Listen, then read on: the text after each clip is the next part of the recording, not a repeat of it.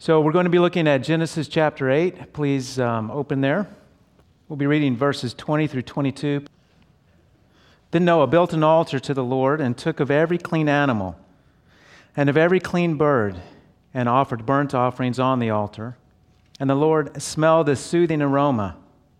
Then the Lord said in his heart, I will never again curse the ground for man's sake, although the imagination of man's heart is evil from his youth nor will I again destroy every living thing as I have done. While earth remains, seed time and harvest, cold and heat, winter and summer, and day and night shall not cease. Let's pray. Dear Father, we, uh, we come to your table, and in doing so, we, we want to be mindful of your grace. We don't want to have self righteousness. We want to see the truth of our need of you and of your provision for us. So guide us into that, we pray. In Jesus' name, amen. Well, when you drive around Omaha, many of you have seen um, a, uh, a chain of nurseries called Earl May. There's a number of them around town. I'm sure Joel's very familiar. What you may not know is that that nursery started in a little town called Shenandoah, Iowa, just 15 miles south of where we live. And, uh, and that town has, has a sign on the outside, you know, when, where you change the letters on it. And, um, and it's had something on, the si- on that sign for about two months now. It's usually covered in snow, kind of dingy. And the sign says, Spring is coming. And of course, that's, a, that's an encouragement to the locals. And it's also great advertising for a nursery. But spring is coming, and, and I want us to see the grace in the seasons. He gives us seasons as a good thing, even though we are not good. So, this, uh, this section that we're looking at in, in Genesis is the Noahic covenant. And so, we're just going to go into this and look at uh, verses 20 through 22. Verse 20, here we see where Noah cuts the covenant. You can, you can imagine that you know, Noah has just departed from the boat, Noah and his, and his family. And vegetation has started to grow again, but things are definitely different. The surface doesn't look as it used to. He's stepping into, in one sense, a new world. And he comes and he worships right away, brings the sacrifice. You children, remember that Noah didn't just bring two animals, two by two, into the ark, he also brought groups of seven, right? Either seven individually or seven pairs. We're not exactly sure which it is. But that was for two purposes for the sacrifices and for eating. So here, whenever Noah built an offer and offered the burnt offerings, it was some of those clean animals. Look at verse 21. And the Lord smelled the soothing aroma. Then the Lord said in his heart, I will never again curse the ground for man's sake, although the imagination of man's heart is evil from his youth, nor will I again destroy every living thing as I have done. If you remember back in December when Phil was taking us through chapter 21 of Revelation, it talked about, he talked about the new heaven and the new earth. And, and, and he proved there that the new earth doesn't come in a single cataclysmic event. Rather, it is renewed, it is transformed over time. And, and he used this section here as proof of that. And I, I think it's very good because the Lord says he's never going to smite, smite the earth, the ground, the way that he did in the past. And so we're in the midst of that. We're in the midst of this world being, being renewed. The context of this is really an unfolding of the covenant of grace. And we don't have time to get into, into all of that now. Um, if really the section goes from 820 all the way until 9 verse 27. So the chapter break there is really kind of unfortunate, I think. You really need to take that whole, this whole dealing with Noah uh, together. So we don't have time to do that, but I, I want us to look at something here in verse 21. See this that he, he says he's never going to curse the ground for man's sake. And then he says, although the imagination of man's heart is evil from his youth. And then he says, nor again will I destroy every living thing as I've done. Do you see that pattern? Grace, an acknowledgement of the depravity of man, and grace. It's inescapable. Here we have a great picture of, of the Lord is well aware that the imagination of man is evil, even from his youth, and yet he says, I'm going to bless you. It's, that's an element of the covenant of grace. Well, uh, let's look at verse 22. This is the primary thing I want to talk about. While earth remains, seed time and harvest, cold and heat, winter and summer, day and night shall not cease. Now, some people believe that seasons did not exist until the flood. Sometime in the flood, the, the Lord tilted the axis of the earth. And you, you guys talk to me at lunch and present that case to me. That I, I guess there's a case that can be made for that. But I want to suggest to you that seasons have always existed. And, and I'll, I'll walk you through why I think that. First of all, Genesis 1:14 says this. Then God said, "Let there be lights in the firmament of heavens of the heavens to divide the day from the night, and let them be for signs and seasons and for days and years."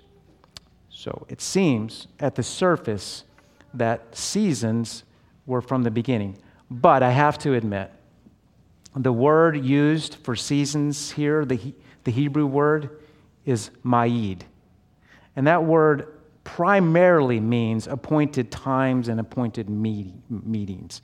It's used mostly in the Old Testament for appointed times of feast.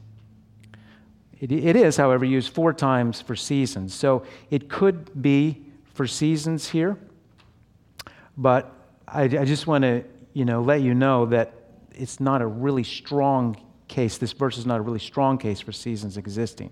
It could be seasons and it could just be appointed times. But the second thing I think is more powerful. Look at this verse again, verse 22. This is written in a certain form, a poetic form. It's either a Hebraic parallelism or a chiasm. So, both of these things, though, have a, an operable characteristic in that they're powerful because of the similar relationships. In other words, a parallel is this, this, this, this, and they're the same. That's the power and the meaning. And a chiasm is the same type of thing, but we know from Revelation it's just the parallels go like this, right? Down to a certain point. So I think this is a chiasm. So let me walk you through that. Verse 22 While the earth remains. That pairs with day and night shall not cease. Seed time and harvest pairs with winter and summer. And in, in the middle, we have cold and heat, which are two very basic properties of creation, right? Because it talks about energy. Cold and heat are energy states. We could talk to Trevor about that if he were here. But all these things that are in here, are mentioned in Genesis except for winter and summer. The earth is in the creation account. Day and night is certainly in the creation account. Seed time and harvest is there. Adam worked, worked the ground. Cold and heat is there in the, uh, in the properties of creation. So the only thing that's not there that we don't directly see in Genesis chapter 1 is winter and summer.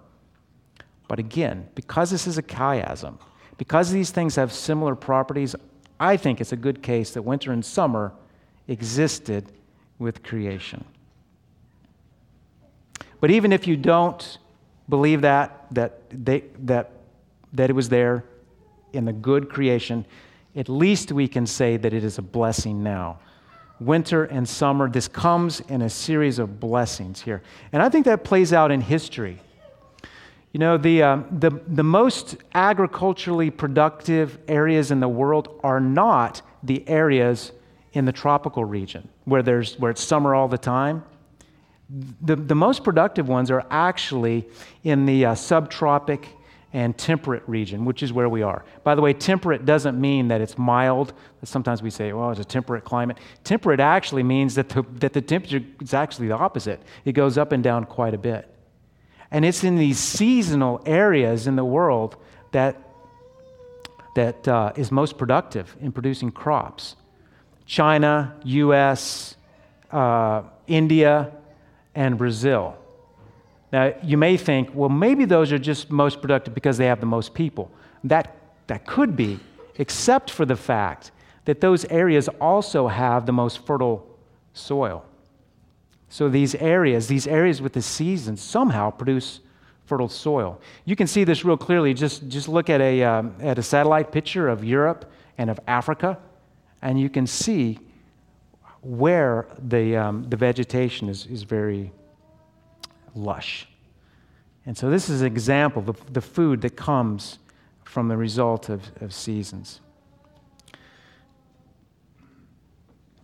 But I want us to, to also think about the magnitude of what God is promising here. He says it will never cease. You know, the first mistake that I think a young couple makes is they overpromise things to their children.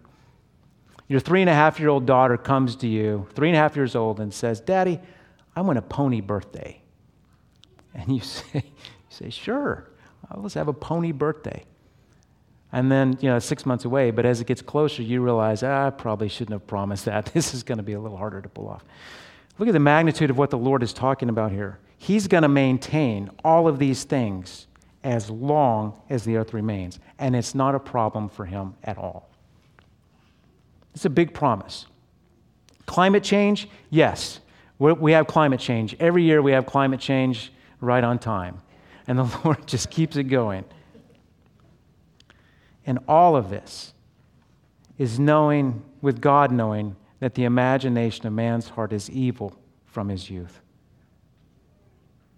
So the grace and the seasons comes to us. And, and I, I think that, that when we live our life, we ought, to, we ought to roll with the seasons. We ought to embrace the seasons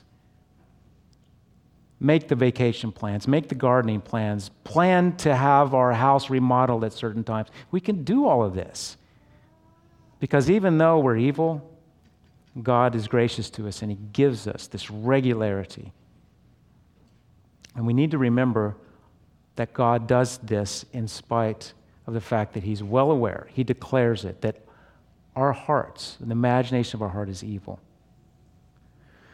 We also have regularity in every week and we come to the Lord's table. This bread and this wine comes to us because, because of the seed time and harvest.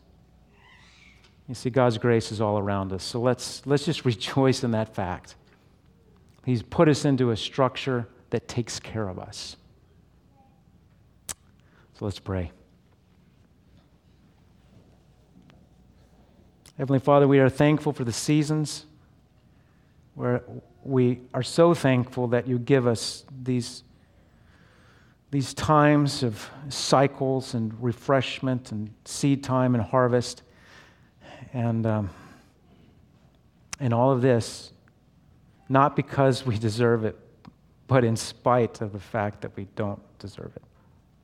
You're so good to us. And, and uh, we, we thank you for the Lord bringing His grace to us specifically in saving us from our sins. And we pray in His name, in Jesus' name, amen.